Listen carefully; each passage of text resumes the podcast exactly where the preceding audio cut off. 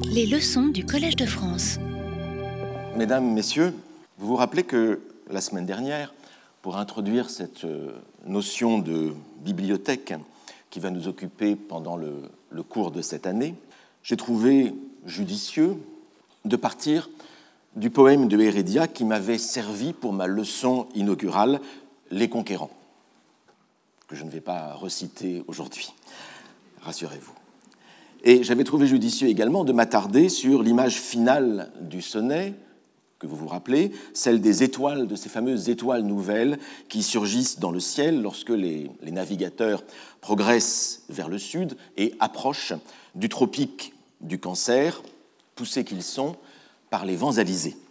Et si je me suis appesanti, pas trop longuement, j'espère, sur le débat apparu dans le journal Le Temps en octobre 1905 à l'occasion de la mort de Heredia, ce débat qui portait sur l'interprétation à donner à ces étoiles nouvelles. Donc, si j'ai un peu longuement parlé euh, de ce débat du temps, ce n'est pas seulement parce que la, la polémique, telle qu'elle fut mise en scène alors par le très talentueux feuilletoniste du temps, Gaston euh, Deschamps, ce n'est pas parce que cette polémique avait une saveur d'époque, en quelque sorte, qu'elle manifestait un caractère éminemment spirituel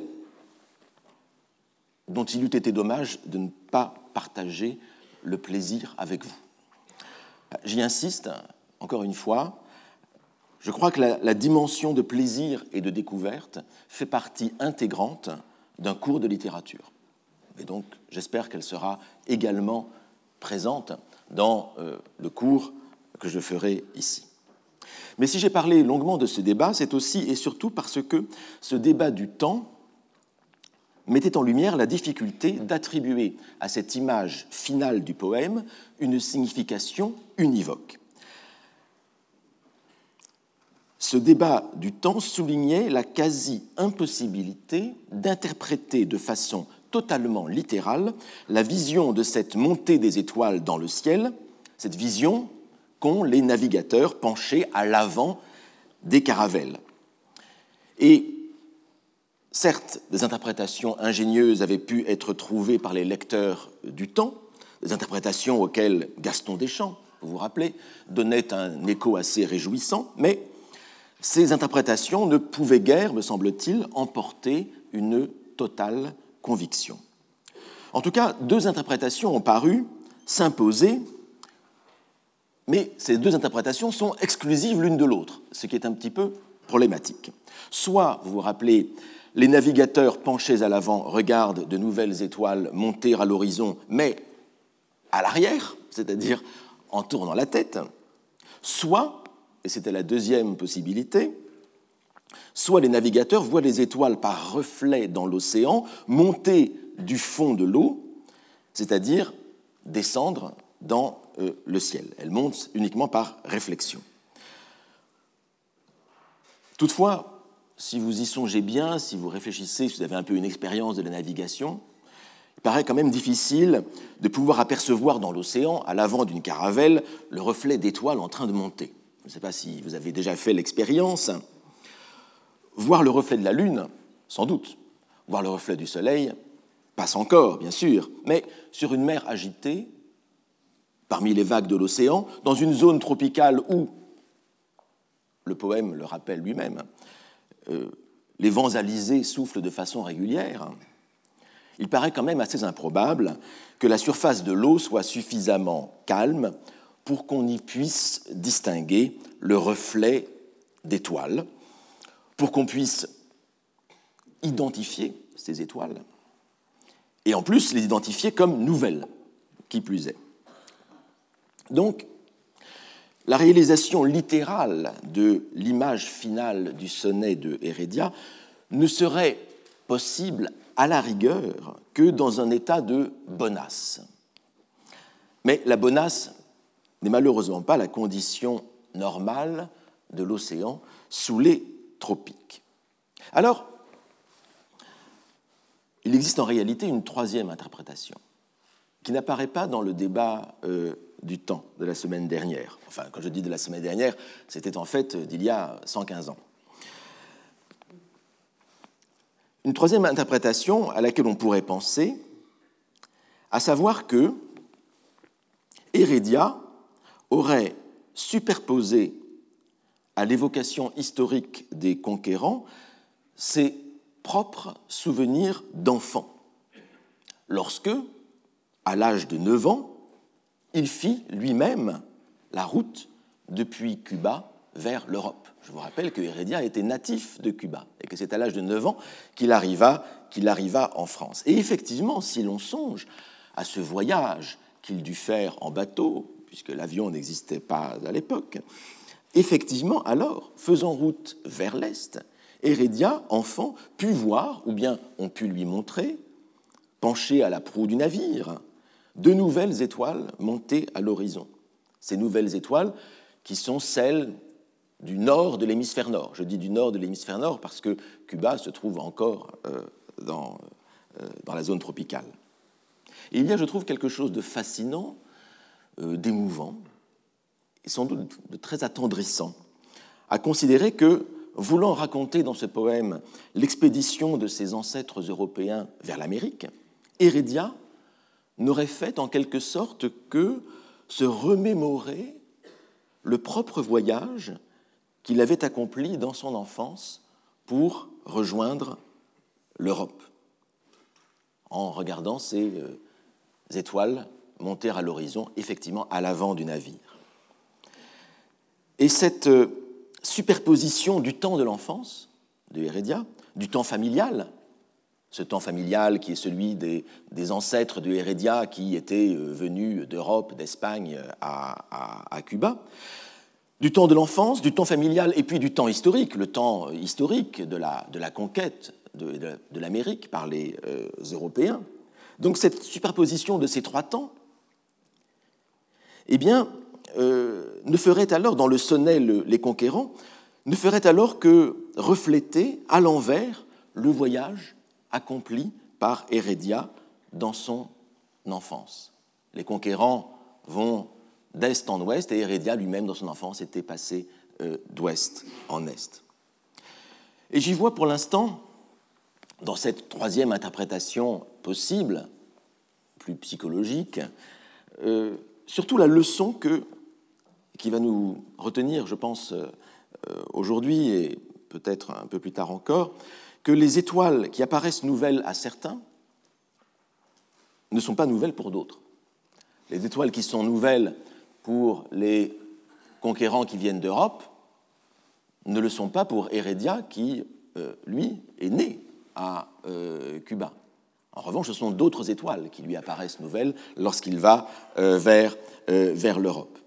Et cette question du point de vue, et surtout du renversement de point de vue, elle est essentielle pour nous.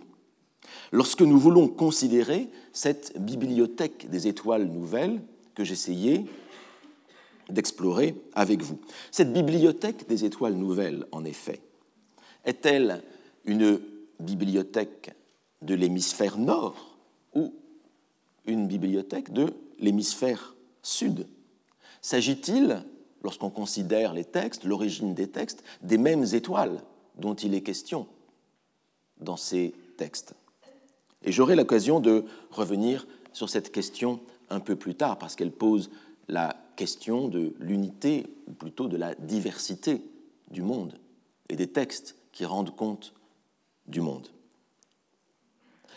Nous avons tort, en tout cas, étant donné ces trois interprétations que je vous ai données de l'image des étoiles euh, nouvelles à la fin du, sonnet de Hérédia, nous avons tort, en tout cas, de chercher dans la réalité matérielle et astronomique un référent précis pour cette image finale.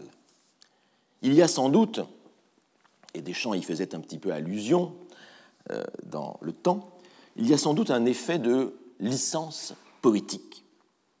L'image ne répond que de manière tout à fait approximative à la réalité astronomique. En revanche, en revanche, cette image des étoiles nouvelles fonctionne magnifiquement d'un point de vue poétique. Je pense que nous en sommes beaucoup ici convaincus. C'est-à-dire que, pour dire les choses autrement, l'effet poétique à l'intérieur de ce sonnet de Hérédia, l'effet poétique se paye au prix de l'exactitude astronomique. Alors, bien sûr, il se paye plus cher pour certains, ce prix de l'exactitude astronomique. Il n'y a sans doute que les marins de profession ou de dilection, j'allais dire les, les capitaines de frégates basés à Cherbourg, hein, pour, si vous vous rappelez ce fameux correspondant de, enfin, ce correspondant devenu maintenant fameux euh, de, Gaston Deschamps euh, dans euh, le journal Le Temps, il y a sans doute que les marins de profession à ne pas se laisser tromper par l'image des étoiles nouvelles qui apparaîtraient à l'avant des blanches caravelles pour les conquérants venant d'Europe. Et c'est vrai que pour cela, pour ces marins de profession, l'effet poétique est en quelque sorte perdu. Il est possible qu'Hérédia ait délibérément choisi de les sacrifier à son succès ou au succès de son poème. Il est possible qu'il ait choisi de se priver d'une partie du public pour privilégier la plus grande masse, ceux qui seraient indifférents à la réelle position d'étoiles nouvelles à l'est ou euh, à l'ouest euh, d'une caravelle. Mais pour tous les autres, en effet, pour cette grande partie du public qui n'est pas officier de marine, qui n'a pas, pas un usage professionnel des étoiles et du ciel, eh bien, le poème, le poème reste d'aplomb et il fonctionne. Et je dirais qu'une telle prise en compte des probabilités de réaction du public fait partie des mécanismes de la création poétique. En 1846, dans un texte intitulé The Philosophy of Composition, la philosophie de la composition, l'écrivain américain Edgar Allan Poe racontait la création de son célèbre poème Le Corbeau, The Raven en anglais. Un poème avec une tonalité extrêmement mélancolique, avec de très fortes émotions, très négatives, hein, qui sont exprimées euh, euh, dedans. Et dans ce poème célèbre, Edgar Allan Poe racontait dans ce texte, La philosophie de la composition, qu'en fait, ce poème de tonalité profondément mélancolique, qui avait marqué ses lecteurs, en fait, n'était pas le produit d'une émotion personnelle de lui-même, poète, mais qu'en fait, ce poème, cette émotion, était le produit d'un travail totalement conscient où lui-même, Edgar Allan Poe, avait essayé de produire chez le lecteur un état particulier, de type euh, mélancolique, en l'occurrence. Le poète disait d'une certaine manière euh, Poe, je fais ici, je fais ici que le paraphraser, le poète est un calculateur des effets de son poème pour le public. Et cet essai de Poe que je viens de vous résumer ici, la philosophie de la composition, paru en 1846, cet essai d'Edgar Allan Poe fut traduit en français par Charles Baudelaire. Il eut une très profonde influence sur Mallarmé et surtout, encore davantage, sur Paul Valéry. Paul Valéry qui conçut à partir de cet essai de Poe, cet article de Poe, qui conçut à partir de cette base une part de sa théorie de la création poétique, cette même théorie de la création poétique que Valéry allait lui-même développer sur sa chaire de poétique au Collège de France. Or, quand je dis, à la suite d'Edgar Allan Poe et à la suite de Valéry, que le poète est un calculateur des effets de son poème, il faut le prendre de manière presque littérale. Presque littérale. Car le poète sait que son public n'est pas homogène. Il sait que son public réagira différemment à tel ou tel choix de formule à l'intérieur du poème et qu'il lui faut donc, à lui, poète, il lui faut choisir la formule qui lui permettra d'obtenir l'effet le plus efficace dans la partie de lectorat que lui-même, poète, vise par son poème. Le poète doit donc se lancer, au moins de manière inconsciente, de manière intuitive, peut-être pas en posant des calculs, mais vous allez voir qu'on peut poser des calculs. Il doit se lancer, le poète, dans ce qu'on appelle, en mathématiques, un calcul bayésien des probabilités de succès de son poème en fonction de son public. Un calcul bayésien qui fait référence au théorème de Bayes, que tous ceux qui ont fait un peu d'études de mathématiques ici euh, connaissent, qui est l'un des théorèmes les plus fondamentaux du calcul des probabilités, avec des applications dans tous les domaines de la vie quotidienne, y compris, et c'est cela qui nous intéresse ici dans ce cours, y compris dans la création poétique. Reprenons, reprenons le cas de Hérédia. Et imaginons-le en train de mettre la dernière main à son sonnet Les Conquérants. Hérédia a trouvé une image magnifique pour clore le poème, celle des étoiles nouvelles qui montent de l'océan pour les navigateurs penchés à l'avant des caravelles. Mais Hérédia sait, ou bien il devine, que cette image est littéralement fausse. Il devine que cette image ne correspond pas à la réalité et qu'une partie des lecteurs du poème, se rendant compte de cette fausseté, une partie des lecteurs des conquérants restera insensible à la beauté de l'image. Que faut-il faire? Que lui faut-il faire? Est-ce que Hérédia doit changer l'image? Doit-il trouver une autre fin, plus exacte d'un point de vue réaliste, mais peut-être moins suggestive? Parce que c'est vrai que dire que les conquérants sont penchés à l'arrière des blanches caravelles et qui regardent des étoiles se lever, c'est peut-être peut-être moins, satisfaisant du point de vue de l'émotion finale du poème. Ou bien, s'il ne trouve pas une autre fin, est-ce que Hérédia doit laisser dans le poème l'image inexacte en faisant le pari, le pari que la plupart des lecteurs, ceux qu'il veut intéresser, ne se rendront pas compte de l'erreur astronomique? Et c'est là qu'arrive cette page de calcul, vous vous rappelez, qui va être la seule de ce cours. Rassurez-vous, il n'y aura pas beaucoup de mathématiques dans ce cours de littérature, mais je n'ai pas été élu à la chaire de Pierre-Louis Lyons ou de Claire Voisin, Dieu merci. Estimons par exemple que, nous nous mettons dans la position des Hérédia, que dans la population générale, il y a 9 chances sur 10 pour qu'un lecteur ne se rende pas compte de l'erreur. On peut dire que ceux qui se rendent compte de l'erreur sont les officiers. Donc, admettons que dans la population générale, il y a 9 chances sur 10 pour qu'un lecteur ne se rende pas compte de, euh, l'erreur. Euh, donc j'ai dit, c'est la probabilité que, euh, de l'échec sur les non-officiers. Les officiers de marine, eux, ont 9 chances sur 10, eux, de se rendre compte de l'erreur. Probabilité de l'échec pour les officiers. Je dis officiers, officiers de marine, mais c'est tous ceux qui ont des connaissances d'astronomie, disons.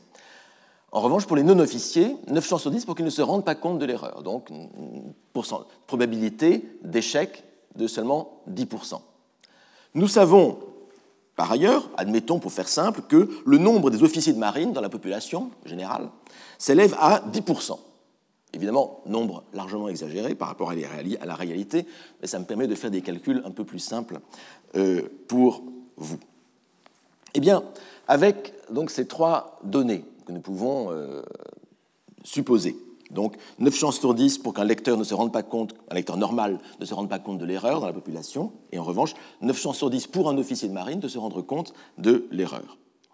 Eh bien, avec ces données-ci, la probabilité pour Heredia que, avec l'image des étoiles nouvelles, le poème sonne faux et donc soit un échec pour un lecteur lambda et qu'il rate son effet est égale à, alors c'est la formule qui est ici, vous nous faites confiance, et on arrive à 18%, 0,18, soit 18% de risque, soit une chance sur 5 ou sur 6 que le poème rencontre un lecteur insensible à ses charmes. Maintenant, quelle est la probabilité pour qu'un lecteur lambda, insensible au charme du poème, pour qui le poème est un échec, quelle est la probabilité pour que ce lecteur lambda soit un officier de marine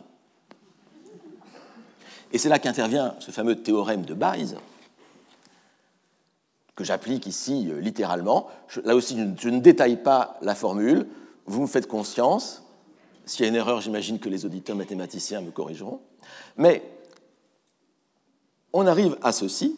La probabilité que, pour un lecteur lambda insensible au charme du poème soit un officier de marine, cette probabilité, selon le théorème de Bayes, est de 0,5, soit 50%. Ce qui veut dire que lorsqu'un lecteur est mécontent du sonnet, il y a une chance sur deux pour qu'il soit un officier de marine. Ce qui vous explique le débat qu'il y a eu dans le temps. Alors, bien sûr, si Heredia voulait publier dans une revue d'officiers de marine ce poème, si Heredia rêvait, on ne sait jamais, d'être un classique des carrés d'officiers des frégates, des capitaines de frégates et euh, de corvettes de la Royale, alors oui, c'est vrai, je crois qu'à la place d'Heredia, on pourrait se dire qu'il aurait eu intérêt à modifier l'image. Mais si Heredia vise un lectorat général, alors il peut raisonnablement se contenter de garder la belle image des étoiles nouvelles.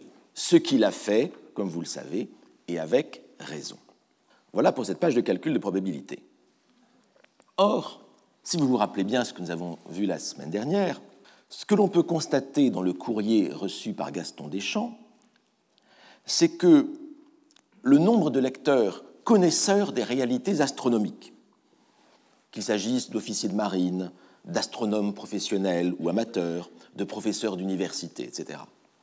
Le nombre de ces lecteurs connaisseurs des réalités astronomiques venant à la rescousse de Heredia dans le débat qu'il y eut en 1905 dans le journal Le Temps, ce nombre de lecteurs astronomes, en quelque sorte, astronomes professionnels ou amateurs, venant à la rescousse de Heredia, était bien supérieur au nombre des opposants. Et il était de l'ordre de 19 pour 1. Vous vous rappelez qu'il y avait 19 concurrents, 19 adversaires euh, du fameux capitaine de euh, frégate. Cela semble infirmer un petit peu ce que, le calcul que nous venons de faire. Pourtant, il m'avait donné un peu de peine. Pourquoi? Y a-t-il autant de lecteurs astronomes qui viennent à la rescousse de Heredia pour trouver des interprétations qui soient acceptables? La raison en est que un autre paramètre vient modifier le bel ordonnancement de nos calculs. La question de la conformité de la poésie à la réalité n'est en fait à l'époque moderne qu'un critère presque secondaire de l'évaluation de la poésie. Les lecteurs de poésie, fussent-ils officiers de marine, font primer en général les règles de fonctionnement du poème sur la conformité à la réalité. Pour dire les choses de manière plus abrégée, la référence compte moins que la cohérence, si l'on peut dire, à l'intérieur du poème, du poème moderne, j'entends. Et la cohérence du poème s'évalue, elle, dans deux directions. Elle s'évalue en interne, à l'intérieur du poème lui-même, à savoir la façon dont l'image des étoiles nouvelles se coordonne avec le reste du poème. Et nous avions vu qu'il y avait un mouvement dans le poème qui était tout à fait intéressant et tout à fait puissant, qui, fait la force des conquérants de Vérédia. Donc la cohérence s'évalue en interne, à l'intérieur du poème, mais elle s'évalue également en externe, avec le reste de la littérature. Le motif des étoiles nouvelles, des étoiles autres, a en effet une histoire.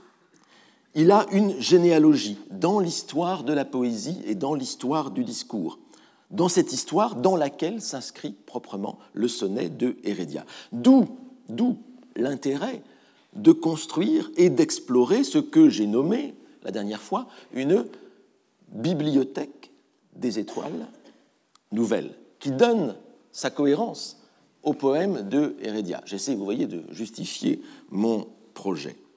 Et je dis bien bibliothèque des étoiles nouvelles, et non pas un terme qui peut-être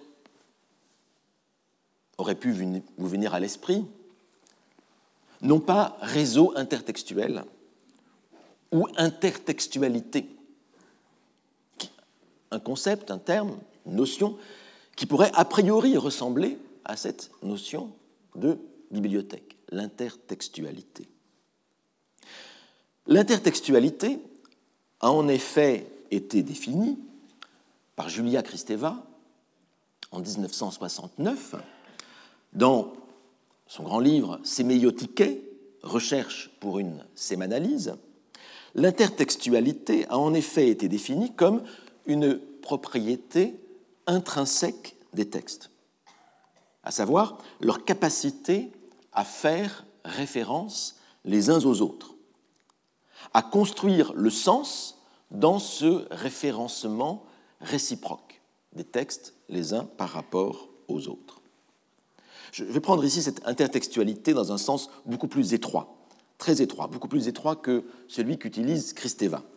On peut définir l'intertextualité, dont la définition a beaucoup varié, même chez euh, Christeva. Mais on peut définir de manière très étroite l'intertextualité comme un réseau de références positivement constatables d'un texte à l'autre. J'insiste sur le terme positivement, c'est-à-dire qu'il y a de réelles références d'un texte à l'autre. Ce réseau de références positivement constatables d'un texte à l'autre est nécessairement plus petit que l'ensemble de toutes les occurrences possibles de l'image des étoiles nouvelles. L'intertextualité des étoiles nouvelles ne correspond en réalité qu'à un sous-ensemble de l'ensemble des occurrences d'images d'étoiles nouvelles, d'étoiles autres, d'étoiles étrangères. Car toute occurrence d'une telle image d'étoiles nouvelles, d'étoiles autres, n'est pas forcément en lien avec le sonnet de Heredia. Je vous rappelle que je prends ici intertextualité dans le sens d'une référence positive d'un texte à l'autre, et du sonnet de Heredia à un autre texte. Il convient donc d'abord de construire cette bibliothèque tout à fait générale des étoiles nouvelles avant de considérer quelle partie de cette bibliothèque correspond peut-être à cette intertextualité évoquée par Julia Kristeva. Alors, je reviendrai plus tard sur la différence qu'on peut voir entre la bibliothèque telle que je la conçois et l'intertextualité, ou même l'intertexte, qui était le terme employé par Roland Barthes euh, pour désigner cette notion, euh, l'intertextualité telle qu'elle apparaît dans la théorie littéraire des années 70. Cette différence-là me paraît tout à fait intéressante et j'aurai l'occasion d'y revenir, mais je voulais déjà vous donner un aperçu peut-être d'une manière de euh, gérer et de concevoir cette différence entre bibliothèque et intertextualité. J'entends bibliothèque mentale. Nous reviendrons aussi également sur les bibliothèques plus concrètes, hein, bien sûr. Mais en attendant de encore mieux cerner cette question de la bibliothèque mentale, invisible, je veux continuer mon exemple. Et je veux poser encore une, une autre question préliminaire, un peu plus théorique. Est bien de faire un petit peu de théorie, un petit peu de pratique, de regarder les textes dans le détail, mais aussi de se poser des questions un peu plus euh, générales. Est-ce que nous avons affaire vraiment à une seule et unique bibliothèque des étoiles nouvelles? Nous allons voir, et nous avons commencé en fait à voir dès la semaine dernière, qu'il s'agit en réalité de plusieurs bibliothèques, plusieurs bibliothèques coordonnées entre elles, de rayons de bibliothèques correspondant chacun à un aspect de l'image des étoiles nouvelles. On pourrait même parler d'étagères, éventuellement, je crois que j'ai utilisé le terme la semaine dernière, mais pour, filer la euh, métaphore de la euh, bibliothèque.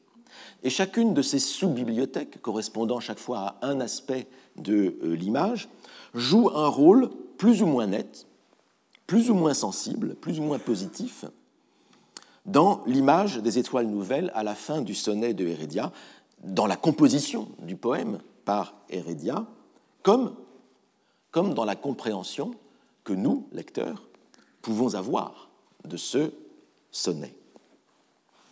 Chacune de ces sous-bibliothèques pourrait ainsi être affectée d'un coefficient de pondération, j'ai une veine très mathématique aujourd'hui, d'un coefficient de pondération plus ou moins grand en fonction du rôle plus ou moins important que cette sous-bibliothèque joue dans l'économie de l'image des étoiles nouvelles dans les conquérants. Et vous vous rappelez ce que nous venons de dire, qui est encore ici au tableau, concernant le calcul de probabilité auquel se livre Heredia, ou auquel s'est livré peut-être Heredia lors de la composition de son poème. Un calcul concernant les interprétations possibles du poème. Un calcul aussi des malentendus auxquels le poème peut donner lieu. Un calcul des significations qui seront attribuées de façon plus ou moins probable à l'image des étoiles nouvelles par les différentes catégories de lecteurs, qu'ils s'y connaissent en astronomie ou non, les non-officiers ou les officiers. Eu égard à cette question du calcul des probabilités d'interprétation du poème, on pourrait parler également des différentes probabilités affectées à chacune des diverses parties ou diverses sous-bibliothèques de la bibliothèque des étoiles nouvelles. Et si vous me passez le jeu de mots, j'emploierai ici volontiers pour désigner ces, ces ensembles de textes ou d'occurrences qui interviennent de façon plus ou moins probable dans la généalogie d'un autre texte et dans la compréhension que le lecteur forme de ce texte. Donc pour désigner ces ensembles de textes, d'occurrences plus ou moins probables dans cette interprétation, j'aimerais bien employer ce néologisme de probabliothèque ou probabibliothèque. Probabibliothèque, c'est mieux. Probabibliothèque, j'étais sans doute inspiré par ma lecture de Christeva, qui euh, parle de sémanalise en faisant un, mot valise. Donc je me suis dit, je pouvais m'autoriser de cet exemple pour moi-même créer mon propre mot valise. Probabibliothèque. Alors, cette première euh, la première probabibliothèque ou sous-bibliothèque que nous rencontrons dans cette exploration de la bibliothèque des étoiles nouvelles, c'est la bibliothèque antique, que nous avons commencé la semaine dernière à explorer. Vous vous rappelez le texte de Virgile que nous avons lu la euh, dernière fois, extrait des euh, Géorgiques. On y voit, à la, fin du, à la fin de cet extrait des Géorgiques, on y voit le fratricide fuyant dans l'exil et cherchant, hein, je cite ici, euh, cherchant donc une autre patrie sous un autre soleil. Hein. Alio patriam quaerunt sub sole iacentem. Et on a là, sans doute, dans cette image, un écho de la guerre civile euh, romaine euh, qui est en train de, s'achever à l'époque où, où Virgile écrit les Géorgiques. La signification de cet autre soleil, est clairement ici, je vous le disais la dernière fois, celle d'une malédiction. Malédiction de l'exil, malédiction de l'ostracisme, où l'autre soleil vient figurer le caractère absolument contre nature de la situation de l'exilé. L'étoile autre a donc ici, chez Virgile, une valeur radicalement négative. Une valeur donc contraire à la valeur positive de l'image à la fin du poème de Hérédia. Hein, c'était ce que nous avions vu la dernière fois. Ces étoiles nouvelles que voient les conquérants sont précisément une libération, une émancipation par rapport à euh, ce monde matériel, brutal, violent, qui est celui des, des, conquérants.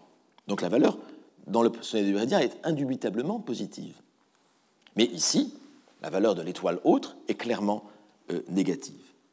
Et on peut dire que cette valeur négative de l'image des étoiles autres euh, constitue un caractère récurrent de la valeur de cette image des étoiles autres dans la poésie latine antique. je vais vous en donner ici un, un autre exemple. Vous en aurez deux autres exemples en réalité.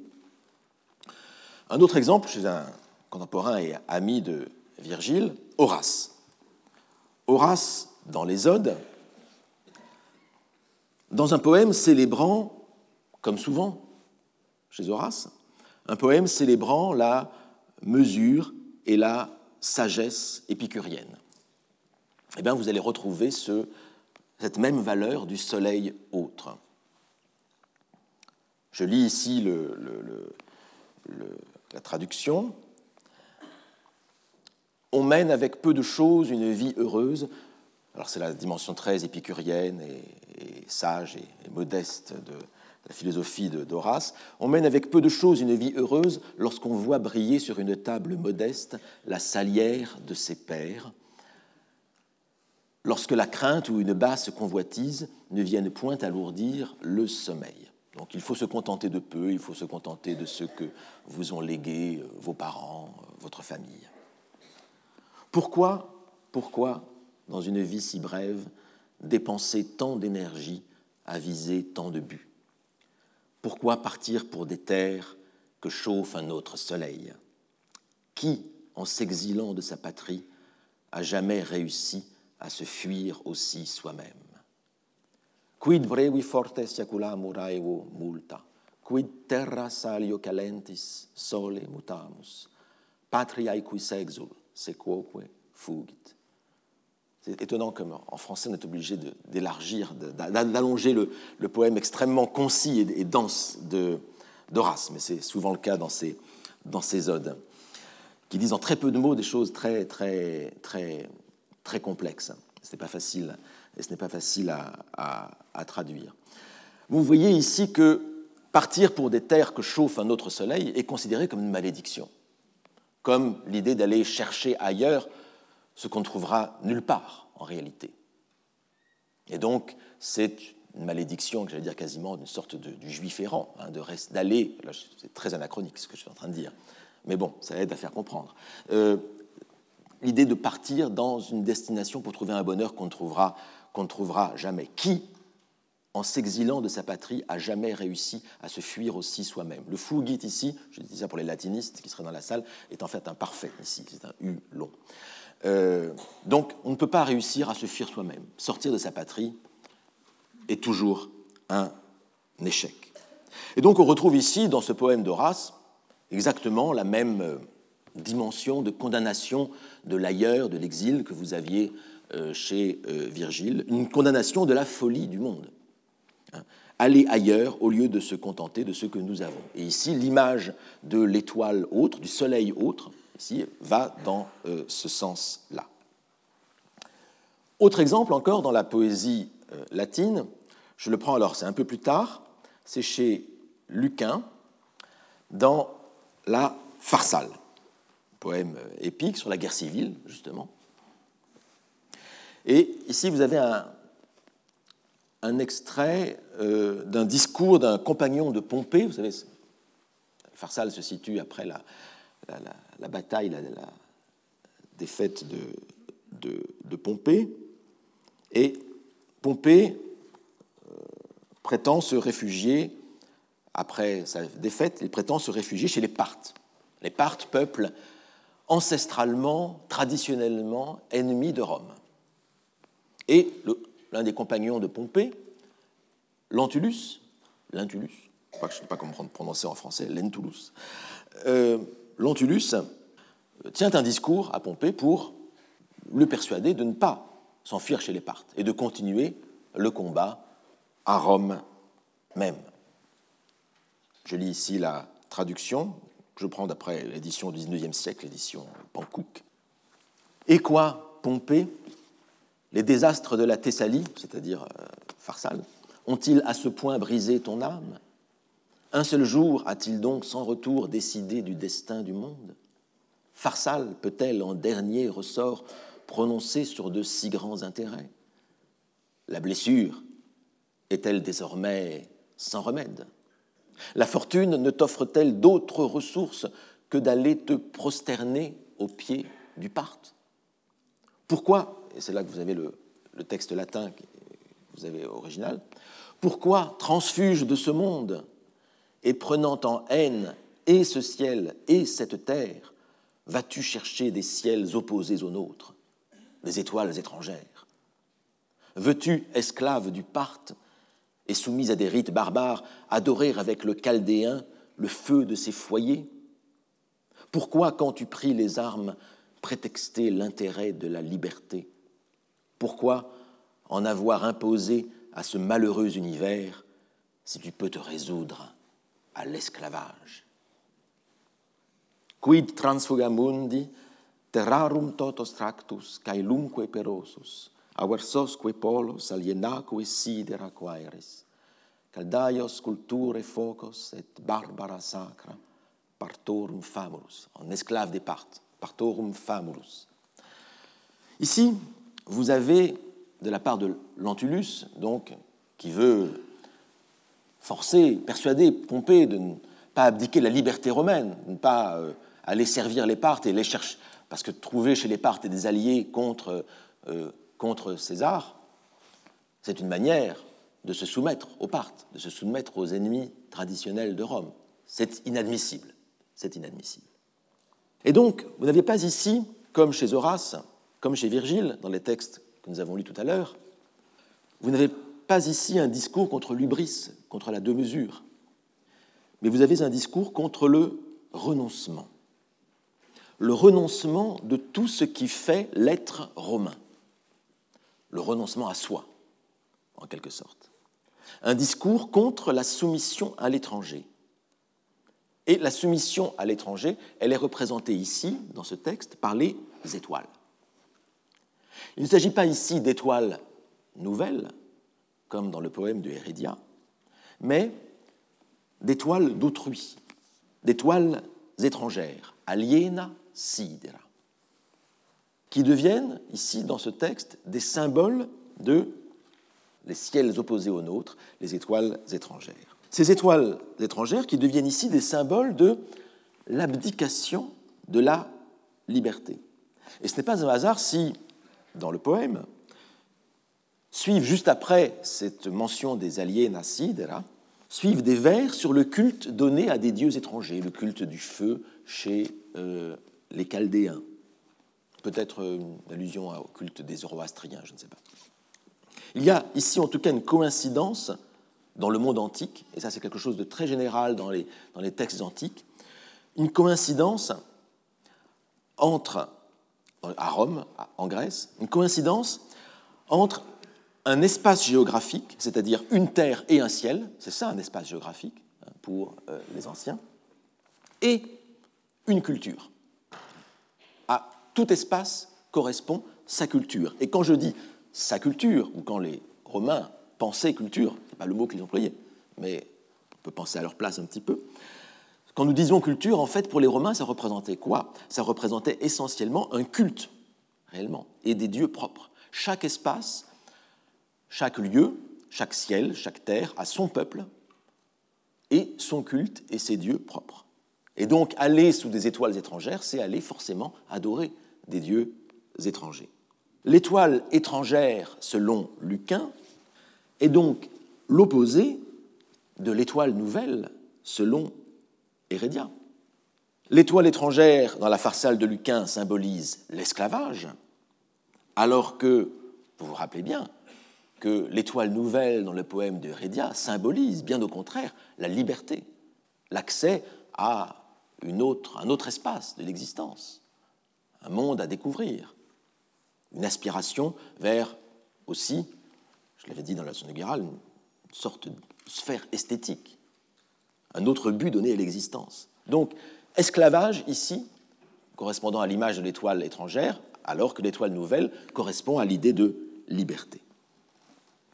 On pourrait dire, pour résumer ces quelques occurrences de l'image antique euh, des étoiles nouvelles, dans la bibliothèque des étoiles nouvelles, dans cette, je reprends le terme, avec un peu de scrupule quand même, la probabliothèque antique des étoiles nouvelles, on voit que sur cette étagère antique, l'étoile étrangère est toujours vue dans une lumière nostalgique. l'étoile étrangère est quasiment considérée comme un adunatone devenu réalité. Adunatone, le terme est un petit peu pédant, mais je voulais l'utiliser ici. Je rappelle ce que c'est. Un adunatone est une figure de rhétorique consistant à évoquer un fait manifestement impossible. Adunatone signifie en grec impossible. Donc, c'est une figure de rhétorique consistant à évoquer un fait manifestement impossible pour qualifier l'impossibilité d'un autre fait. la figure de rhétorique, c'est toujours compliqué de les définir abstraitement, ça, paraît incompréhensible. Mais si je vous donne un exemple, vous allez tout de suite comprendre. En français, il y a beaucoup d'adunatones, d'adunata, si on fait l'accord. Quand on dit quand les poules auront des dents, ou bien quand on renvoie à la semaine des quatre jeudis, qui n'aura jamais lieu, bien sûr, ou renvoyer aux calendes grecques, puisque les calendes sont une fête romaine, donc il n'y a pas de calendes grecques. Oh, ça, c'est un exemple français bien connu dans la langue usuelle. En anglais, j'aime bien cette image. Euh, on, parle de, on utilise l'expression, au lieu de dire quand les poules auront des dents, on dit when pigs fly, quand les cochons voleront. en fait, la dunatone déborde largement la question de euh, l'usage quotidien de la langue triviale. C'est une figure de style très courante dans la poésie classique et dans la poésie antique. Par exemple, je vous en donne un exemple chez Virgile, dans la huitième bucolique. Dans la huitième bucolique, le berger Daphnis chante le monde, le monde qui a été bouleversé depuis que la bergère Nisa l'a quitté. Le berger Nisa, il a été abandonné par sa, maîtresse, hein, Daphnis, le pauvre Daphnis. Et donc, pour lui, le, monde maintenant est en train d'être totalement bouleversé et, et, le monde prend une figure impossible. Et Daphnis dit ceci À présent que le loup fuit de lui-même les brebis, que les chênes durs portent des pommes d'or, que l'aulne fleurisse de narcisses, que par leurs écorces les tamaris fassent suinter des ambres denses, que rivalisent même avec les cygnes les hiboux. Ce que veut dire Daphnis ici, c'est que tout est maintenant devenu possible, maintenant que sa maîtresse, son amante, son amoureuse, l'a quitté, Nisa. Maintenant, les cygnes, les hiboux peuvent rivaliser avec les cygnes. Euh, les tamaris peuvent suinter de l'ambre. Maintenant, le narcisse peut fleurir euh, sur euh, l'aulne. Maintenant, les pommes d'or peuvent pousser au chêne, au chêne, et le loup fuit les brebis. Donc tout est devenu possible parce que le monde est bouleversé depuis qu'il a que son amour est perdu. Donc, on voit ici une figure très classique d'adunatone, et l'adunatone renvoie, vous le voyez, à un monde non naturel, un monde contre nature, un monde qui ne devrait pas exister. En principe, les loups ne fuient pas les brebis. C'est un adunatone. Eh bien, le motif de l'étoile étrangère se rattache à l'adunatone, à cette figure rhétorique de l'impossibilité, en ce que il évoque, ce motif de l'étoile étrangère, il évoque le caractère contre nature du fait de trouver dans le ciel des étoiles autres on ne, doit pas trouver, on ne devrait pas trouver dans le ciel des étoiles autres. Si on trouve des étoiles autres, ça veut dire qu'on a quitté son sol, qu'on a quitté sa patrie, et cela en soi-même est contre nature. Attention, je me situe ici du point de vue romain, antique. C'est contre nature parce qu'il y a une différence anthropologique profonde entre l'être romain et notre propre être moderne, nous qui voyageons euh, et qui voyons sans cesse des étoiles autres, même si nous ne nous en rendons pas nécessairement compte. Nous sommes dans un monde de, de déplacement, de migration. Mais à Rome, il y a cet imaginaire qu'on est ancré dans un sol. Et donc l'étoile étrangère relève de la dunatone. Chacun est lié à un ciel et à une terre. Chacun est lié à un ciel que le Romain ne devrait pas quitter. Se retrouver sous un autre ciel, c'est une souffrance et une souffrance qu'il convient d'éviter. Et on voit ici combien cette bibliothèque antique,